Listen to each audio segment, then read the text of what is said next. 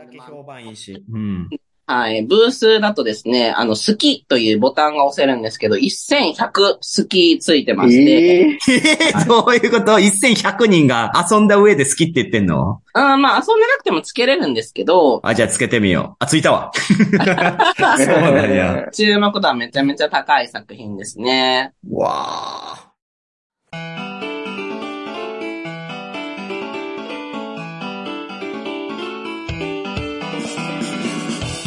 はい、始まりました、ホラボド。今回は1年に一度の企画でございます。おすすめのマーダーミステリーを紹介しようやったどんどんどんどんどんどん。ということで、今回も例年通りのゲストでございます。まずはこの方。はい。ガトリノリと K のいかがわしいラジオ、リニャーリです。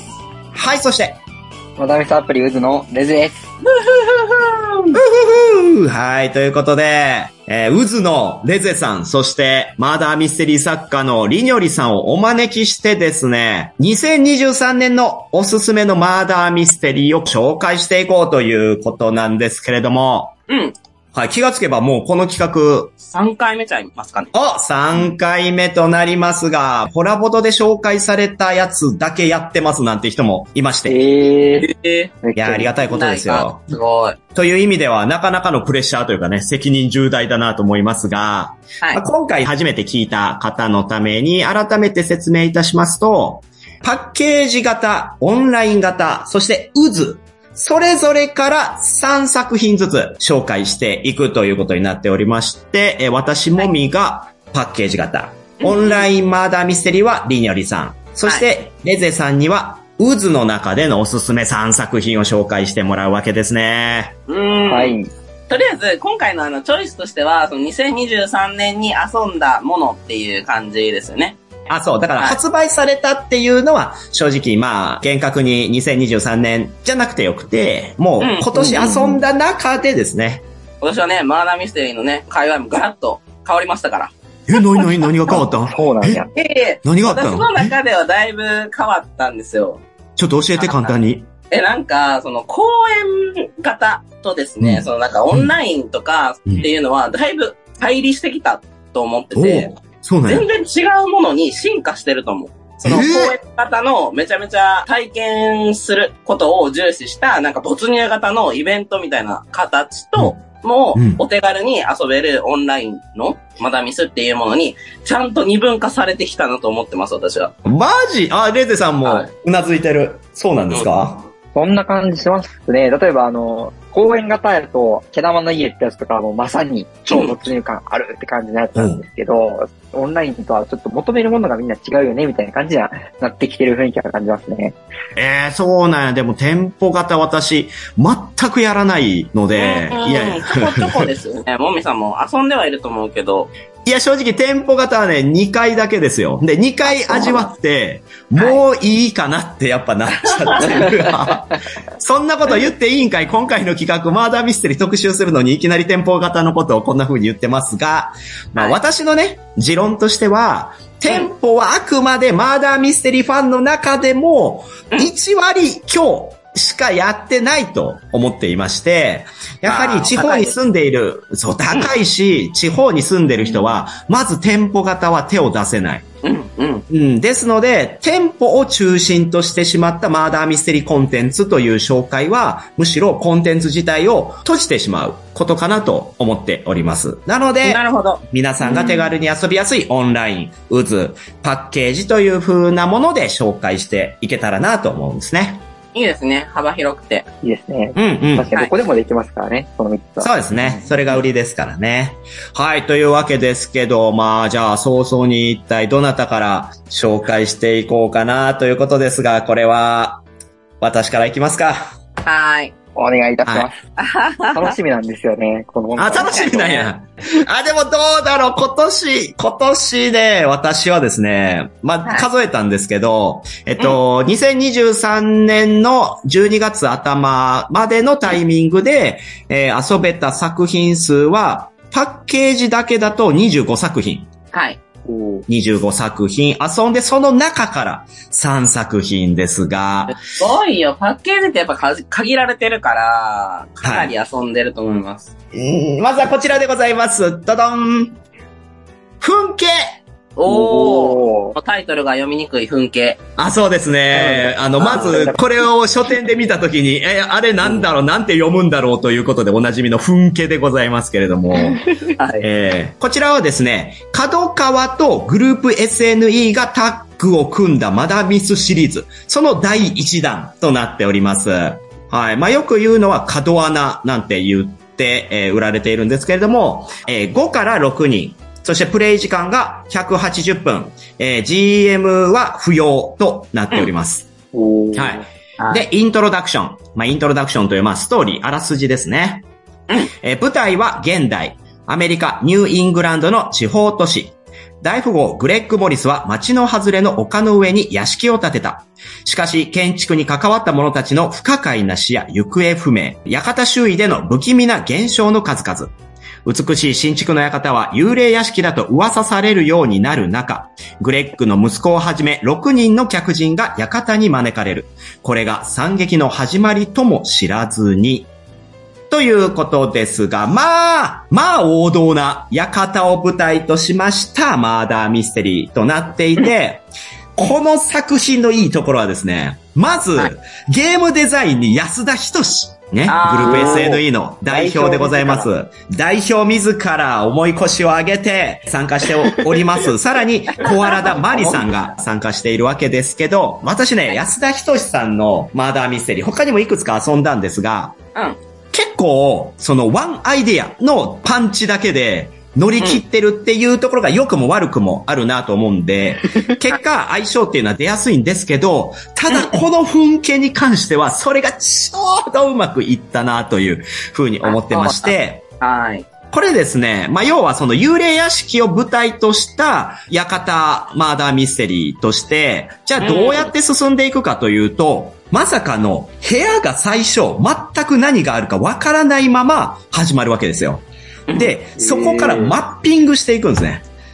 そ、のマッピングが、まあ、いいわゆる TRPG とか、脱出ゲーム的な扱いに近くて、うん。どの部屋に誰と行くっていうのを途中途中でみんなで話し合って決めるわけですね。はい。うんで、一緒に入ったメンバーだけで密談をするわけですよ。うんうんうんうん。あ、ちょっと待って、お前のそのキャラクターの能力って、こっちの部屋、危なそうだから一緒に行こうぜ、みたいな、これタイムストーリーズでもそうでしたけど、ああいうのっていちいちワクワクするじゃないですか。そうやね。ちゃんとあの自分の能力が、まあ、活かせると思うし。で、言えば探索だけで言うと、じゃあそれぞれの能力をうまく活かしましょうね、なんですけど、うん。あれあれ、これマーダーミステリーだから、こいつ、本当に自分の能力をちゃんと言っているのか？嘘じゃないのか？とか、もしくは二人っきりにすることで何か狙っていることがあるんじゃないかっていうのを思いながら、まだわからない部屋に入り、実際にそこでひどい目にあった時に、そこの疑心に拍車がかかっていくわけですよ。それがね、この風景の面白いところで、もう最終的に気がついたら、殺人事件意外とどうでもいいなって思い出すんですよね。そこも含めて、ワクワク。やっぱ館探索が面白いですね。で、それに終始するわけでもなく、しっかりね、安田仁さんが用意してくれたギミックが最後にキラリと光るんですね。これは本当にやられたなって思いました。ということで、脱出ゲームや TRPG のような没入感とワクワクが共に味わえたという意味では、風景非常に良作だったなと。このシリーズってね、ミステリーパーティーインザボックスとかとは、やっぱり違うんですか？違うものとして出されてるんですかね？あ、そうですね。ちなみにこれ、厳密には、そのミステリー・イン・ザ・ボックスと、あだなす、ミステリーアドベンチャーボックスっていうね。どう どうなんやろな、この似たようなタイトルでいくんどうかなって思いますけど、そのミステリーアドベンチャーボックスの一番ですね。で、私、これのシリーズ、すべてすでに遊んでるんですけど、お正直ね、風景がダントツかなうん。ぜひぜひ、このシリーズ遊ぶ方は、一癖も二癖もあるマーダーミステリーをやりたいな。じゃあこれにしようっていうので、このシリーズを遊んでみることをお勧めしますね。なるほ。ど。はい。ということで、駆け足ですけれども、一作目、噴景でございました。はーい。はい。では、アマゾンのカートに入れました。早っ。いや、レテさんはいい人だあ。と2作聞いてね。何か買おうかなと。ありがとうございます。はい。では、続きまして、もみさん2作目の推しはこちらですね。ドドン。レッドラム、先入観の変転でございます。お、これやりました？遊んでない。買ってあります。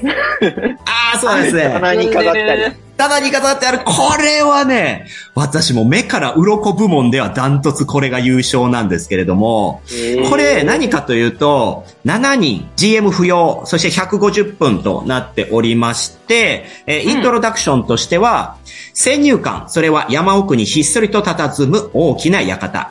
ある雪の日、その館を訪れた9人の男女。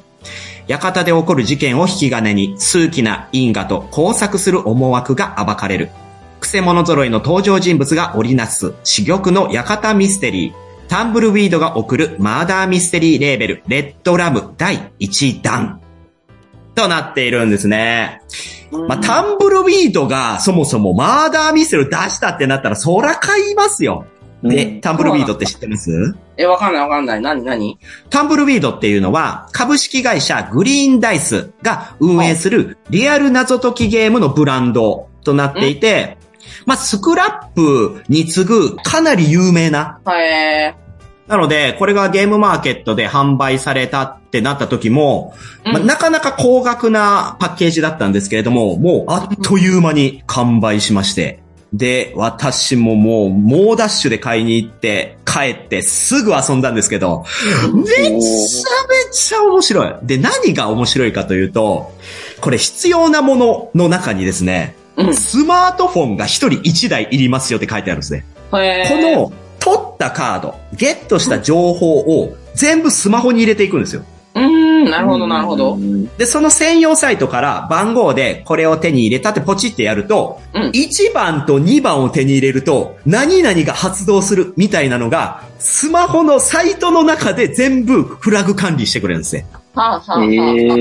もちろん、渦なんかでもそういった仕掛けなんていうのは、まあ当然プログラム上できるでしょうし、そういった作品もありますが、これをあえてアナログ的にパッケージ型としてみんながやっている状況、非常に新鮮で、であれちょっと待って、そのアイテムさ、もしかしてこのアイテムに使えるんじゃない？っていうのは、アナログであれば、じゃあこのカードが開けるようになりますみたいな風に書いてあるんで、新しいカードをゲットしたりするんですけど、そこに演出とか、はたまた逆もできるんですよ。要は、それを手に入れてしまったがために、エンディングが変わっていく、進行が変わっていくというのを、このスマホの中で管理してくれてるから、逆読みができないんですね。うーん、ななるほどなるほど。まあ、そうかも。よくマーダーミステリーであるのは、あれなんかちょっとカードがあと2枚余ってるよね。あれまだ誰も取ってないでしょ。だったら、あだったら、まだなんかあんじゃないみたいなことが、まあ言われてしまう。メタな情報として出てしまうんですけど、このゲームはそれをすべてスマホでやっているので、え、こんなん出てきたんですけど、とか、あと、GM をやっても、案外新しい発見が出てくるんで面白いんですよ。あれ自分がやった時と違うやつ出てるこの人たち、みたいな、うん。そこもね、もう非常に感動しましたね。あ、面白そう。え、でも逆に、そのパッケージの中には何が入ってるんですか？あ、いい質問しますね、りんよりさん。これ。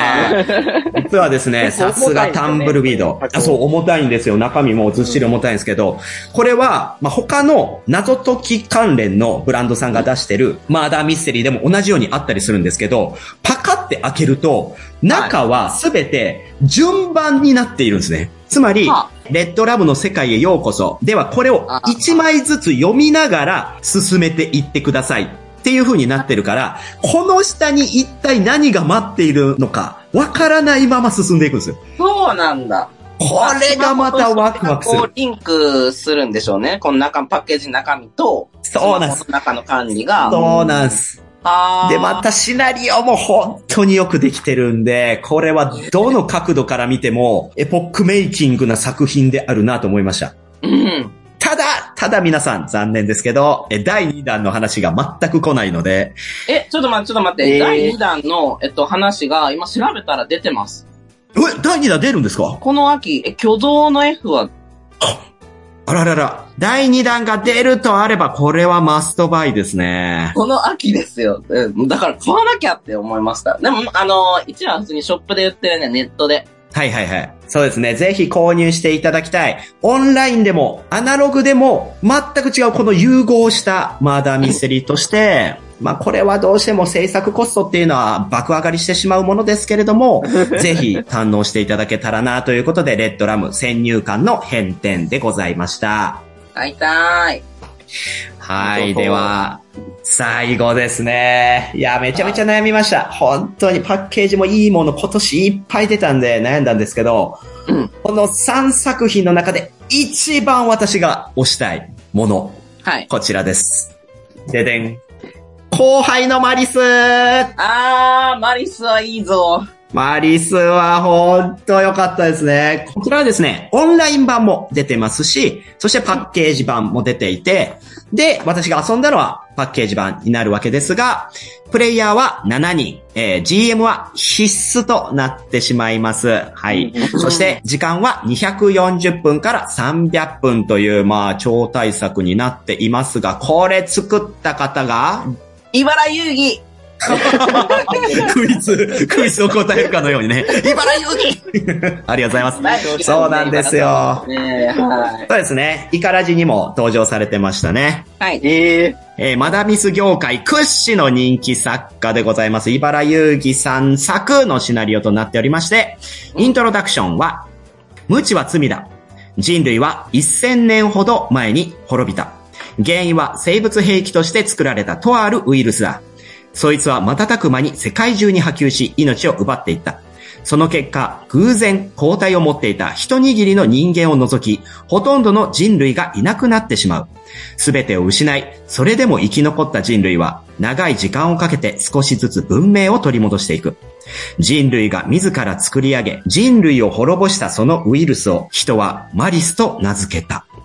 という、もうこの世界設定だけでもう、ジュ、ジュワーってなるもう、そうなんですよ。このね、世界観で一体どんな殺人事件が起こるねんと、しかも茨遊戯さんでしょ？うん茨遊戯さんって案外、そのオンラインとかパッケージで言うと、触れる機会少ないんですよね。なるほど。うん店舗型だとねたくさんね、作ってらっしゃるね。そうそうそう。だから、茨さんの新しいシナリオが出たぞ、この店舗で遊べるぞって言って、たくさん足を運ぶ方いらっしゃるんですけど、正直、地方に住んでいる方で言えば、茨遊戯って聞いたことあるけど遊べてないんだよなっていう方も多いとは思います。その点で言えば、この後輩のマリスというのは、ぜひね、買って遊んでいただきたいんですが、マリスシリーズっていう3作品ありまして、星空のマリス、幻想のマリス、そしてこの後輩のマリスになっています。うんうんそれぞれ単独で遊べるようになっていますから、別にすべて一から遊んでいかなくてもいいんですけど、星空のマリスはオンラインのみ、そして幻想のマリスはブラウザーで無料で遊べるという風になっているので、そちらもね、ぜひチェックしてほしいなと個人的には思いますね。はい。で、で、後輩のマリス、実はもみさんすでにこれ6回 GM やってるんですよ。すごい。すごい。わかります？これね、パッケージで6回、しかも300分の GM するのってめちゃめちゃ苦痛なんですよ。いやー、大変だと思いますよ。オンラインだったらまだ画面消して鼻ほじっててもいいんですけど、パッケージでやるから、もうほんと無料で6回 GM するってどんだけやねんっていうか、もみさんめちゃめちゃ好きなんやなって。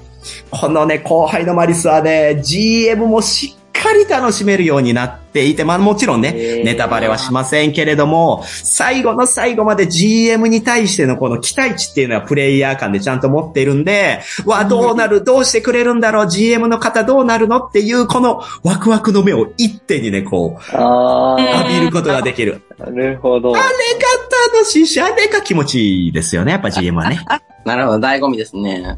醍醐味。そして、えーゲームの展開としましては、うん研究所の中を、その殺人事件を追うために、いろいろと駆け回るんですけど、研究所のエリアごとでですね、カードを置く場所っていうのを別々にするんですね。まあはい。そういった意味では、ちょっと、その、ゲーム会の隅っこでやるとか、狭い家の中でやるってなると工夫が必要にはなってしまうんですけど、まあ私なんかはね、その自分の一軒家をフルに使って、じゃあ、台所は女子棟ね、廊下は男子棟ね、みたいな感じでこう分けてですね、うん探検に行くっていうのを没入感として用意されていますし。当然そこに一緒に行ったメンツでしか密談ができないので、うん。もう本当にその空間の中にあたかもいるんじゃないか。つまりは店舗型を家の中で楽しむことができるんですよ。すごい、それは。えーで、またこの世界観も素晴らしい上に、各キャラクターも魅力たっぷり。さすがイバラさんだなと思いますけど、そしてそこにあるギミック。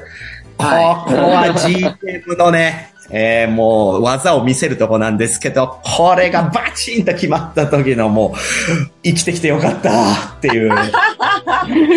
思い入れがすごい。いや、最高ですね。なるほど。ということでます後輩のマリスはすごい良かったんで。ちなみにリニョリさんどこがいいなって思いました？えー、どこだろう？まあでも私も世界観は大好きなんですよ。このマリスシリーズを、まあ通して遊んだ時に、こう世界観がしっかりあるっていうところもめちゃくちゃいいなと思ったし、まあ私は、調べキララで遊んだんですけど、まあそのキャラクターにも、こうね、いいね。いや、調べきららがまたね、もう、破格の明るさでね、うん。うわって周りをこう、かき乱していくんだけど、またそれも、いや、もう、あ あああ、いや、面白かった。本当にいい思い出ですので、ちょっと GM 必須にはなってしまいますけど、ぜひぜひ購入して遊んでいただけたらなと思います。ということで、私がご紹介したのは、噴景、レッドラム先入観の変転、そして後輩のマリスでございました。ありがとうございます。イェーイ。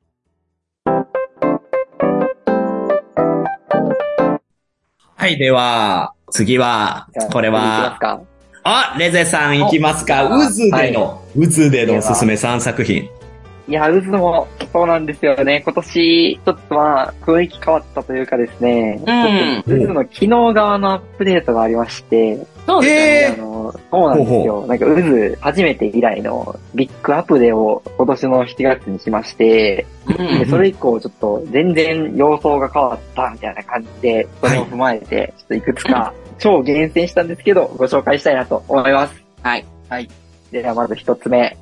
まあ、マーダーミステリーのボードゲームとかとの違いっていくつかありますけど、一個でかいのは、なんかキャラクターシート読みの時間じゃないかなと思ってて、うん。ああの、およっしゃ始めようってなった後に、謎にめっちゃ沈黙の20分が訪れる。ああ、そうですねうんうん。ボードゲームとは違うところで、まあそこはちょっとめっちゃ面白いところではありつつ、ちょっとまあハードルなんじゃないかなというか、結構な文章を読まないといけなかったりとか、まあそこにあの大きな変化を一個加えたのがですね、殺意のシンフォニーという作品です。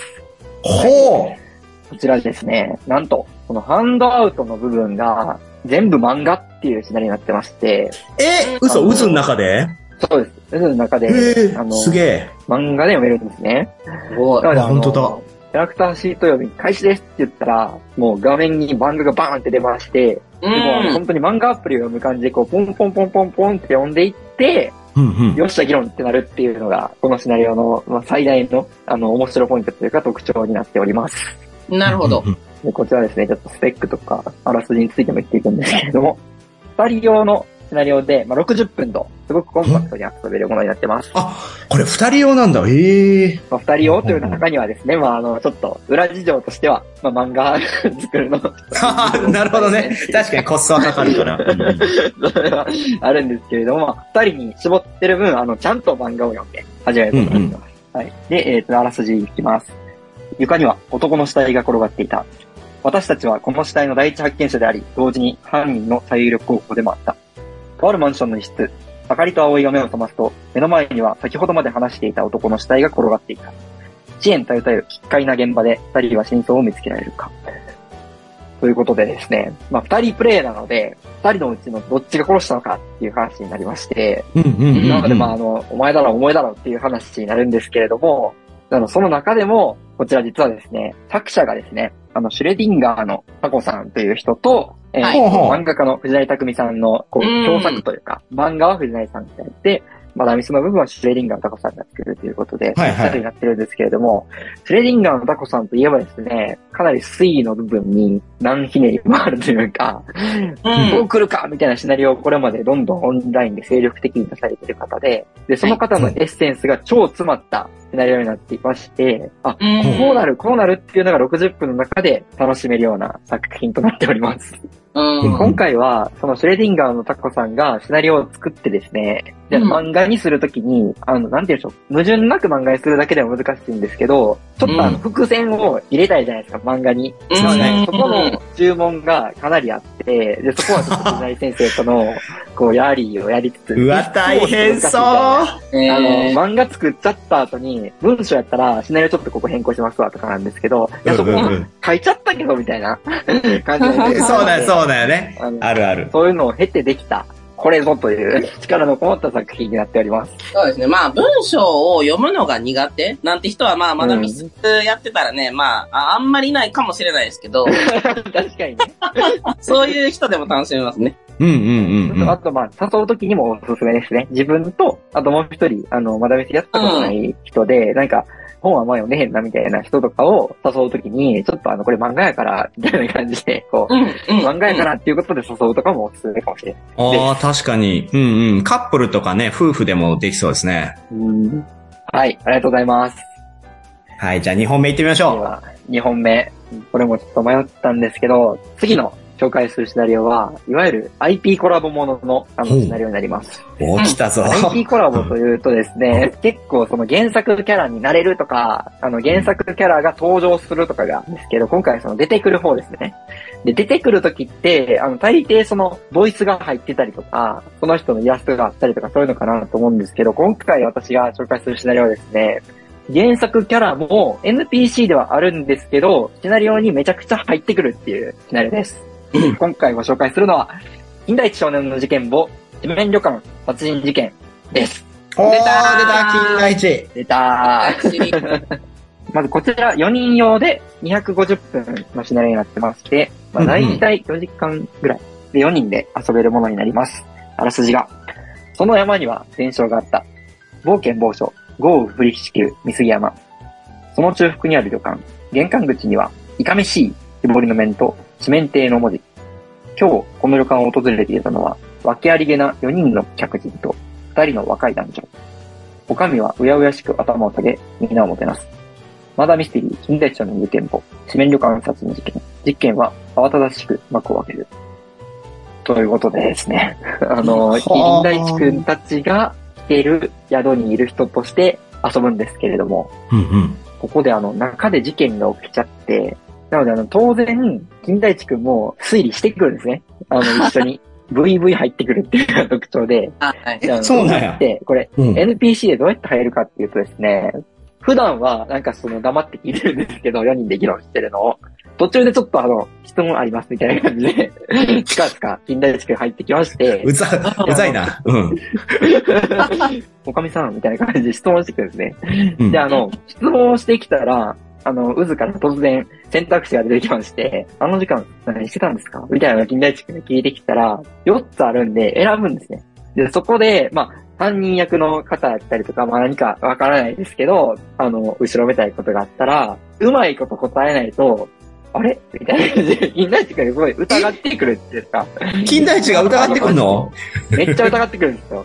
おや、妙です。みたいな感じで、こう、返答が分岐するようになってまして、うんでそれでえー、すげえ。おやおや、みたいな感じで、あの、他の3人もニヤニヤと見てて、あれ怪しい、みたいな感じで、ワイワイするっていう時間があったり、うん。あとは、これも公開情報なんで言うんですけど、なんとあの、犯人投票権を金田一君が1票持ってるっていうのがありまして、めっちゃ困るやん。そんなめちゃめちゃ捨てそうられるえちょっと、みたいな。そう。なんで、4人プレイなんですけど、あの、5票目が入るかもしれないっていうことで、で、あはの、あプレイ中、いろんなこうフラグで、金田一くんが疑うんですよ、いろんな人を。うんいやうんそれで、バッチバチ金田一くんいる場で議論するのを楽しめる、面白シナリオとなっております。いや、でもちょっと金田一のマーダーミステリーは何作品か遊んだんですけど、はいうん。いやいや、金田一の世界観に乗っかってるだけやんってやつも正直あったから、あまあ、これまたお腹いっぱいだなと思ってましたけど、その今のレゼさんの話だと、相当これ、没入感高そうだし、ちゃんといる意味から、この金田一である必要性みたいなのはあるんですね。そうですね。なんか、これすごいドキドキ。なんか本当にだから、あの、金田一の世界にいたら、金田一ってこんぐらいうざいよねっていうのを、あの、確かにパー感体験できる。それ最近なんか漫画でやってるさ、その金田一の犯人側のやつありますやん？うんうんあうん。りますね。あれちょっと読んでみたんですけど、相当金田一が来た時もうゾッとする状況になるんですよね。ジョイニューすると。だからそれが味わえるってことですよね。かもしれない。すごい。ええおもろ。あ、そう、金田一まなみさんの4作品ぐらいが最初に出てね、そこから宿泊方が出て、みたいな形だったと思うんですけど、じゃあその、四面旅館殺人事件は最新ですね。一番多新しい。分最新。はい。あ、そうなん、やっぱ進化してますなおもろいですなので、こね。ちら、あの、週末クラブの皆さんが作ってるということで、うんうんあのはいはいはいシナリオの質もですね、あの、まあ、帰国間殺人事件で、あ、とか、ロストディそうなんや。そうです。もともとグループ SGR だったんです。あ、グループ SGR さんは週末クラブと同一の存在これ。多分厳密には違うけど、まだミスは週末クラブ名義になったっていう感じですね。ええそれは知らんかったな。うんうんうんシナリオとしてもしっかり面白いというか、あの、そこの信頼感を持って遊んでいただければと思います。はい。ということで、じゃあ3つ目に行かせていただきます。三つ目に行きましょうん。はい。3つ目はちょっとシンプルに続々面白いシナリオです。う。はい。えー、メガネのネズミさん作の、この重工は誰に？です。その重工は誰に？こちらはですね、これまでで、あの、ダントツで喋れることが少なくて、あれなんですけれども、特に、あ、ちょっと先にあの、イントロダクションに出していただきます。はい。5人、190分のシナリオです。うんうん。目が覚めると、そこは白い部屋。レコーダーから音声が流れてる。おはようございます。全員、目を覚ましましたか？わけあって、あなたたちを拉致監禁させていただきました。私の目的は、2年前に起きた、ヤマトレイ転落事故の真犯人を見つけ出し、殺すことです。どうか、事件の真相を解き明かして、私の復讐を手伝ってほしい。頼りは、君たち5人だけです。何なのよ、これは ?5 人 ?3 人しかいないぞ。プルルル。もしもしもし、ガササ。もし、ガササ。という イントロダクションになっております。なんだこれ、イントロダクションの中にセリフがあって、5人、3人しかいないぞ？しかも電話かかってきて終わるって。え、不思議な。うん。シナリオの一番の魅力は、ゾクゾクすることで、ちょっとこれは遊ばないとわからないんですけれども、ほうほうほあの結構そのイントロダクションからそうであるように、これどういうことっていうのを思ったまま始める。まあ、なんて言うんでしょう。結構最初に、まあ、TRPG でも白い部屋系ってあるのかもしれないですけど、う。うんうん。何もない状態でこう始まるんですね。で、うんあの、5人を監禁しましたって言われてるけど、え ?3 人しかいなくない？みたいな感じで、ちょっと何があるかもわからないし、誰がいるかもわからないし、で、電話かかってくるし、で、殺しますって言われてるし、みたいな感じで、どうするっていうところから始まるんですけど、そっから、そのさっきの過去の2年前の事件についてとかを、こう、ボソボソとみんなで話したりしていく中で、あと電話したりとかする中で、そうあえ、ってことはっていうので、こう、いろんな場所からこう、順番に鳥肌立つみたいな感じのプレイ感でしたね。ーえー、これしかもあれですやん。受賞としてウズアワード2023、推理部門対象、ゲーム性部門対象ってなってますよ。もう圧倒的に、すげーってなってましたね、皆さんも。えそうなんだ。ー、やりたい。これ面白かった。ちょっと何も言えないんですけどね。これイヤホン推奨とか残虐描写ありって書いてますけど、は正直その、ハートの弱い人は耐えれるものですか？耐えれると思います。うん。なんかあの、びっくりみたいなことはないんじゃないかな。ああ、じゃあ急に、えー、バーンとかそういうことではなくて、ではない。そはいの、続々、まあ、背筋が凍っていくような感覚っていうのを味わえるということですね。そうですね。まあ、殺しますって言ってるぐらいなんでね。まあ、あの、ちょっと、ハートフルマダミスではないというところがね。ああ、ハート、まあこれで、ハートフル、まだミスだったらちょっとびっくりしますけど。ハラハラしたところが楽しめる。ハラハラしてうんうんうんでうん。この作家さんについてお伝えしたくて、こちらのあの、メガネのネズミさんという方がですね、実はあうんの、集英社のジャンププラスのですね、世にも奇妙な物語大賞みたいな賞が実施された時に、あの、受賞されている方で、実は漫画家さんでもあるんですね。あへーそうなんあや。の、わあ、これ以上はネタバレになりそうなんであれですけど、もう、やるしかないですね、こうなっちゃったら。うーん。取りましょこれはもう本当に推理勢というか、殺意高め勢というのかわかんないですけど、やるぜやるぜっていう人5人でやってほしいですね。う。うん。はい、こんな感じのシナリオです。はい、ありがとうございます。はい。ということで、3作品、えもう一度お願いしていいですか？1作品目が漫画マダミスの殺意のシンフォニー。2作品目が近代一少年の事件簿マダミステリー。地面旅館殺人事件。3作品目がその重工は誰に？でした。はい。というね、まあ、手軽さがやっぱり渦では売りだと思いますから、もうスマホ1個あれば、もう誰とでもオンライン上で、ノラでもできますしね、その場でも集まった人でもできますから、ぜひ利用していただきたいですね。ありがとうございます。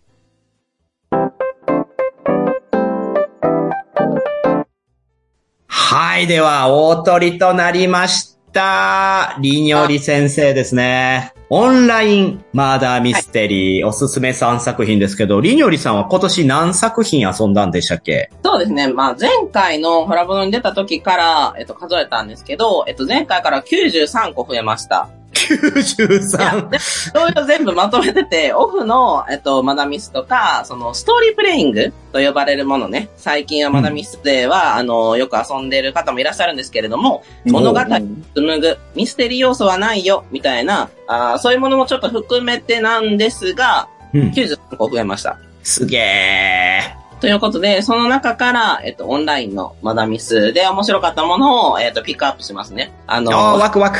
もみさんに送った時点では、もうあの、7個ぐらいあって、その中いや、そうなんですよ。あの、事前に打ち合わせで、どれ紹介しようかみたいな話で送られてきたやつがめちゃめちゃあったんで、全然絞られてねえやんって思いましたけど。わ いや、なかなか絞れなかったんですけど、ちょっと厳選しました。かりました。ということで、1個目が、えっと、これです。こちらはですね、えー、なんて読むかというと、絵の具クレードルというは作品です。絵の具クレードル？はい。絵の具って、その、あの、絵を描く絵の具とかじゃなくて、餌の具丼の具と書いて、クレードルなので、もう意味わかんないと思うんですけど、タイトル。いや、めちゃめちゃスタンド名みたいな。確 かにか。っこいいですよね。強そうやな。はい。こちらは、坂本の葉さんが作られている、えーマーダーミステリーです。うんうん。はい。えーディストピア×サスペンス×マーダーミステリーということで、えー概要は、えー GM1 人プラスプレイヤー5人。プレイ時間は3時間。えっと、推奨は、まあ、ココフォリアと、えーディスコードが、まあ、必要になりますかね。うんうんうん。難易度は中級者からとなっております。えー読み合わせ多め、情報量多めの作品でもありますね。うんうん。はい。概要を読み上げます。えー西暦1996年2月14日、世界初のクローン豚がドイツで生み出された。7頭の誕生、そして死亡から57年後の西暦2053年、生命科学は目覚ましい発展を遂げ、豚から始まった命は今や人型生命体ヒューマノイアにまで到達した。生命の創造が許された世界で、東京ヒューマノイア研究機関、予没研究所有明支部生命育成部第一課が担当する新型ヒューマノイアに出荷の時が迫っていた。あー、これまたなかなかぶっ飛んだ SF 設定ですね。そうですね。まあ私は SF 好きということをずっと公言してはいるんですけれども、まあそれで、うんうんはい、あの、ハンドアウトとかが独特でして、うん。あのね、普通のハンドアウトじゃない。普 普通のハンドアウトじゃない？うん、マダミス他に遊んでる方は、この、えっと、絵の具のハンドアウトが配られたら、え？と思うと思うんですけど、なんか、うんすごい特殊なんですよ。キャラクターも別にシルエットとか、あのーうん顔が設定されてるとかじゃなくて、犬とかだったりとか、ひまわりとかだったりするんで、ほう。あのイメージがね、独特なんですよ、そもそも。で、ハンドアウト自体も、こう、文字がずらーっと横に書かれているわけではないとお考えください。えー？うんそこから世界観がすごいんです。うんうんうん。じみ出てます。言ってみれば、ギャグもあります。ほうほうほうほうほフォローみたいな、なんか、あの途中で笑っちゃうようなところもあるんですけど、そこから、すごいなんかこう起伏があって、感情がジェットコースターになるんです。はう。い。えー、でもこれマジで全然想像できない。なんだろう。うん。だってパッケージというか、この見た目のところで言ったらね、お猿さんがなんか頭にうんこみたいなの乗せてて、なんか、こっちにヤッホーみたいなのしてますけど、これでマーダーミステリーするのすごいな。まあ、最初のところはね、その、なんか、お猿さんとウサギのキャラクターがあって、その動画がね、うついたりするんですけれども、そこは作品の一部だとお考えください。そうなのね。別にこの人たちが殺し合うわけとかではないのか。ではないですね。他にも、他のキャラクターが、あの、いまして、それがね、あーうん、あのーまあ、ひまわりだったりとか、いろんなモチーフに当てはめられてるって感じね。ええ私あれなんですよ。シュール系が案外苦手で、うん、シュールか。なるほど。あ、なんか、恵比寿義和の絵見てたらゲロ吐いちゃうタイプなんですけど、独特。あ、あの、あと映るんですとかさ、なんか、あるね。うん、ああいうのってこう面白いって思う前に、なんだろうな、えぐいなって思っちゃうんで、こういうタイプって手出してきてなかったけど、でもこのおすすめ3作品にわざわざ絞り込んできてこれってことは、よっぽどなんだなかなり体験感が良かったですね。オンラインでこんなことできるんだなという。え、感じこれ初心者には向いてない？いや、初心者には向いてないですね。普通のマーダーミステリーではないとお考えください。はい。これはだから、マーダーミステリーこうね、長年やってきて、ついつい飽きてきちゃったな、みたいな人には一矢報いる。うん。ええそういう形です。はい。私は好きでした。いや、さっきの重厚のやつよりよっぽど今ゾクゾクしてますけどね、これ。今まで。怖い。今の時点で怖いなって思ってますけど。でもなんか、いくつかモデルのね、画像とか見れますけど、面白そうというか、デザイン、絵本みたいですね。怖めの絵本みたいな。うーん。確かに、確かに。色合いが特殊です。えーわかりましたそはい。では、はいです。二つ目はですね、えっと、私はこれはもう全くの別物というか、区分分けするべきだと思ってますけど、GM レス部門です。お GM レス部門。ああ、なるほど。オンラインって GM ありきがね、最近はスタンダードになってきましたけど、そこに GM レスで、りにょりさん的にはちょっと珍しいなと思うってことですうね。んうんうん、そうなんですよ。これはね、もう、あの、GM レスというのは、まあ、別解釈するべきやと思うし、まあまあ、あの、買えばすぐ遊べるというところがすごくお手軽でいいんですけれども、Android の国会アンドロイドの国会？という、まあ、なミステリーです。はあはあはあはあははい。こちらは、えー、プレイ人数4人、かっこ GM レス。で、プレイ時間120分から180分。開発元は夜の黒うさぎさんです。かっこいいな、これ。うん。人型アンドロイドが普及し、生活がアンドロイドにより支えられる時代。強力な制御システムにより、アンドロイドは決して人間に危害を加えることができない。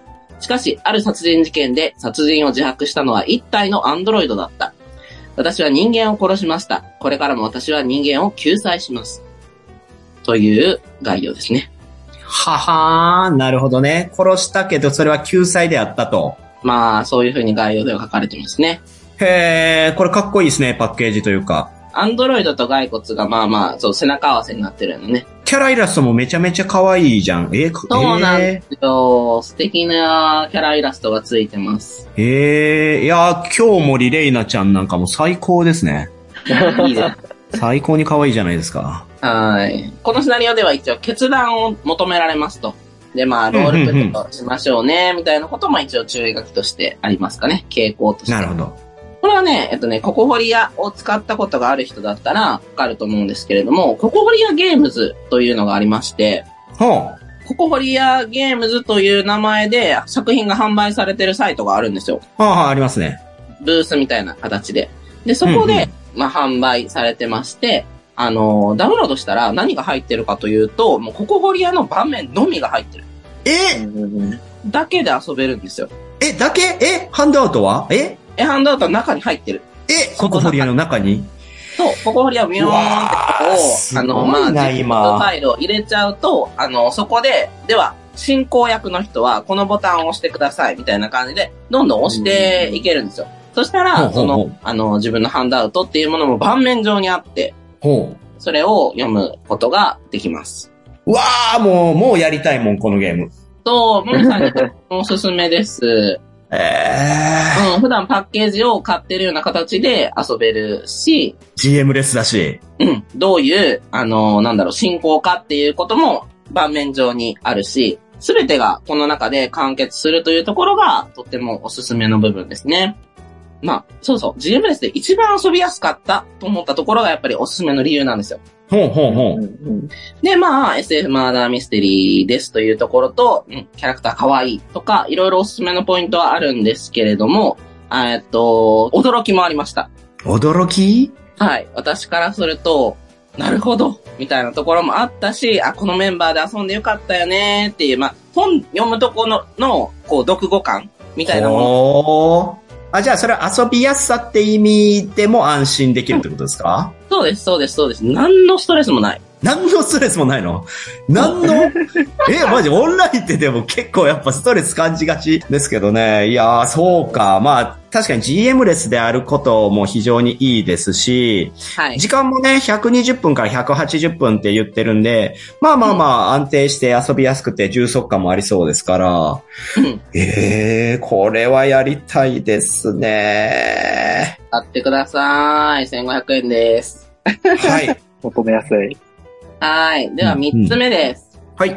一番おすすめのシナリオをやっぱり3つ目に持ってきたんですけれども、お今回の一番のおすすめは、どこどこどこどこどどこじゃんこどこどこどこどこ。ふわふわクリームさらにジューシーです。ふわふわクリームさらにジューシー。あー、なんかめちゃめちゃ話題になってるやつじゃないですか、これ。そうですね。あの、毎月マダーンという、あの、アンケート、マーダーミステリーの、まあ、アンケート、ランキングがありまして、まあ、そちらで、うんうんうんあの、ボタンで1位になった。あ、これ1位になったんだ。さすがにそうだわな。こんだけ評判いいし。うん。はい。ブースだとですね、あの、好きというボタンが押せるんですけど、1100好きついてまして、えええー、どういうこと ?1100 人が遊んだ上で好きって言ってんの？うん、まあ、遊んでなくてもつけれるんですけど、あ、じゃあつけてみよう。あ、ついたわ。そうなんや。気になるとかつけてる人もいると思うんですけど、注目度はめちゃめちゃ高い作品ですね。わあ。え、だってタイトルがさ、ふわふわクリームさらにジューシーってもう舐めてんのかいっていうタイトルで、マーダーミステリーは このテーマからは無理だろって思ったけど、そこら辺どうなんですか、内容は全然わかんないと思うんですけれども、はい、じゃあ、うん。あの、進めていきますが、えー、3人用、えー GM 必須のマーダーミステリーです。えっ、と、作品の傾向は一応難易度が高いですよ、エモもありますよ、あとトリッキーですよ、という傾向になっております。えー、かける度合いは、えっ、と、少ないという風になってまして、アイテム交換、密談一切なしということが書かれてますね。密談なしなのね。3人やし、3人のマーダーミステリーってね、あの、ちょっと数が少ないと思うんですけれども、うんうんまあ、密談に分かれてしまうと、1、2みたいな話になっちゃうと思うんで、もう3人とね、あの、ああ。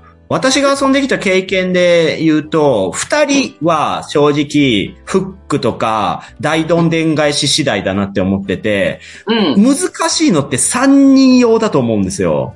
うん、だと思う。なかなかその密度萌え、まあ要はじゃんけん的なね、ものにしてもいいけど、案外それだと、一人が何かゲロった時に全部分かっちゃうとかっていうのもあるし、なかなかお互いに隠すことが隠せなくて、まあ引いたレールの上を遊ばされるのを一番感じやすいのが私は個人的には3人だなと思うから、3人用で傑作ってなかなかないなと思ってたけど、これ3人用でここまで評判なってるってことはよっぽどなんですね。はい。でね、えっと、時間は一応4、5時間と書いてますが、まあ5時間見といてください。ええ3 人用で5時間。オンラインとしては珍しいんですよ。やっぱ平日夜に遊べないんですよね。9時とかに始めると、うまいわもう2時間になっちゃうんで、あの、んあ土日に時間取って遊ぶみたいなことが必要になるかもしれないですね。え、これ、正直、野良で遊ぶのはきつい感じ？まあやっぱりプレイヤー同士は知ってる人間がいいんじゃないかなと思いますね。まあそうですよね。5時間も遊んで3人でやるってなったらなかなかそうなっていくでしょうけど、おー、これ違った点でハードルを感じるなそうですね。で、難易度中会場向け、えっと、推理とロールプレイ重視。はい。こちらも情報量と文章量多めで読み合わせも多いですね。はい。なるほど。で、注意事項としては、一応、キャラロストの可能性ありということが書かれてて、本当に。許せる方向け。え マジで？だってキャラロストってことは途中で自分脱落ですっていう場合があるってことですよね。まあまあまあ、マーダーミステリーとかのこの注意書きにおいては、最後に死ぬ可能性がありますよ、みたいなことでもかれあ、ると。なるほどね。そっかそっか。ゲームの終了時点だから、それはもう考えなくてもいい場合もあるか。はい。で、人によってはメリーバッドエンド。メリーバッド捉えられてて。あー、出た出た出た。なんだっけメリーバッドエンドってなんだっけ？なんだろうね、そのなんか、あのー本人たちは幸せかもしれないけど、周りから見たらそれバッドだよね、みたいな感じかあー、天気の子ね。な。そうなんだ。知らないけど。えっと、この作品の、まあ、面白いところとかもたくさんあるんですけれども、えーまあ、2022年の11月に出て、あの、2023年の5月にまだ作者本人の SS ショートショートが更新される作者の愛っぷりがあるんですよ。作品この方、えっと、あ、そうだ。この人、えっと、どなたかというと、アハショップ、AHA ショップでアハって読むと思うんですけど。さんが出してらっしゃいまして、で、この作品しか出してないんですよ。ふわふわクリームさらにジューシーしかブースでは売ってないんですよね。で、えっ、と、ずっと SS を書き続けてまして、で、この2023年5月の SS でやっと完結しましたというふうには書いてらっしゃいますね。で、えっと、私もこの SS を読んだんですけど、うん。うん、まあ、ネタバレじゃないんですが、その、SS の二つ目には BGM がついてるんですよ。ほう。ええ BGM を流しながら読んでくださいというおすすめがありまして、凝ってんな。泣いたもん。ない、あのね、いや、じゃあもう最近よう泣くもんな。もう、ケイさんもリニョリさんも最近よう泣くんだよな作品遊んでからこの SS 読むともうマジで泣けるんで、おすすめああ、じゃあ逆に言うとそういう感じなんだ。うん。へえ。これ大丈夫か？ハードルバキバキに上がってるわ。もう本当そうですよね。ねえ。めちゃめちゃ面白いやろ、こんだけ言ったら。ということで私が、まあ今回、最もおすすめするのは、まあふわふわクリームさらにジューシーですね。はい。他に作品は何でしたっけ、タイトル。はい。えーっと、一つ目が、絵の具クレードル。二つ目が、アンドロイドの国会です。うわー、これちょっとレゼさん困りましたね。遊びましたこの3作品。アンドロイドの国会は遊びました。いや、私3作品とも遊べてないので、今の聞いて一番やりたいなって思ったのは、やっぱふわふわクリームさらにジューシーだなうーん、おすすめです。絶対遊んでー。いやー、とはいえ、あ、GM してくれるんですか？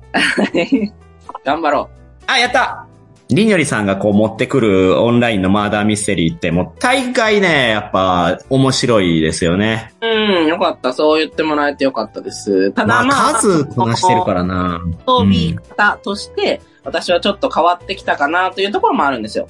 昔遊んだマーナーミステリーよりも、今は結構、その、まあ、ロールプレイ重視、読み合わせ多めみたいなのも好きだし、その TRPG も遊び始めたので、まあ、ちょっとロールプレイ寄りになってきたよなというところもあります。そういう作品が結構、やっぱり変わるもんやと思うんで、好きなうんうん傾向。うん。うんいや、まあ、わかりますよ。私もね、正直ちょっと似てて、読み合わせの時が一番うん楽しいよなっていうのは ありますよね。なんか、推理をやってる時ってやっぱちょっとこう、なんていうんですか、うまくいってんのかなっていう不安感とかもあるから、そういう意味では読み合わせって自信持って自分がこのキャラクターに入りきれるんで、私あの時間好きなんですよね。いいじゃないですか。うん。いいですね。おじゃあこれはちょっと意思も疎通できているということで、ぜひとも ふわふわクリームを一緒にやらせてください。はい。よろしくお願いします。ありがとうございます。はい。ということで、えー、駆け足でお送りしてきました。今回のおすすめマーダーミステリーを紹介しよう。2023ですけれども。うんうん。いやー、どれもこれもでしたね。いやー、もう全部そう。ね。それぞれね、やっぱ味わい違っていて、まあちょっと方向性としてあるのは、そのパッケージ型っていうのは、まあ限界がちょっと見えてきていたなというところに、少し新しい、まあちょっとコストね、制作コストはかかりますけど、先入観の変転のような新しい要素、新しいデバイスを使った遊びの提案みたいなのも入ってきていて、で、うんかつ、まあ今オンライン界隈では、そのね、ストーリーメインだとかね、まあもうミステリーではないとかね、いろんな遊び方っていうのも入ってきましたし、そして渦の方は、ボイスが入っているとか、ゴージャスであるっていうところもどんどんと大きくなってきたので、もう本当に、なんですかね、マーダーミステリーの奥深さっていうのもあり、ユーザーの限りない渇望というか、まだまだ求めんねんな、こいつらっていう、この、業界の荒々しさみたいなのを感じますよ。確かに。うんもうどんどん出てるしね、作品もね。えー、でもこんなんなっていたら、リニョリさんもマーダーミステリー作る側としては、ハードル上がるんじゃないですか、いやいやいやいや、もうなんか私は私でもあのユーザーとして楽しむ自分と作っている自分が二ついるんで大丈夫です。やばいや、いやいや、やばいや、そのうちもう一人、人を殺したいと思うリニョリっていうのが現れて、第三人格がね。第三人格が現れて、気づかないうちに誰かを殺しに行ってしまうという可能性もありますけど。ユーザーとしてえーも全力で楽しんでるんで、本当に面白い作品いっぱい増えてほしいなと思いますね。はい、ということで、まあ、ここまでね、聞いてくださった皆様いらっしゃいましたら、ぜひぜひ、今回話したものもおすすめですし、さらに当然レゼさんやリニョリさんにね、他にもおすすめありますかって聞いていただければ、いくつも出てくるとは思いますから、はい。いそくらうですね。いくらでも。はい。ということで、えーえー円満に終わりましょ円満に。う。円満に。そう、ここからあの、やっぱ面白くなかったマーダーミステリー発表会とかやらずにね、そういうのもあありますけどね、個人的にはね。えー、ということで、じゃあ、よろしいですか？お二人は何か言い残してる言葉とかないですか？そうですね。なんか、GM します。あの、おすすめの作品とか 特に GM しますし、ポンとこう、TwitterDM とかもらったら、軽々しく GM 受けるんで、了解です。レズさんはどうですか？言い残したこと、そうですね。あの、文系12月1日金曜日に届くということで、あの、メンバー集めから 早速ね。はい。安田仁先生のね、醍醐味を味わっていただけたらなと。いやー、楽しみ。大興味深かったですね。はい。そうですね。はい。ありがとうございます。じゃあ、いつもの言って終わりますか。はいはい。ここまで聞いてくださった皆様ありがとうございました。今回お送りしたのは、パソコンを新調した結果、収録がうまくいってるのかずっと不安なもみ。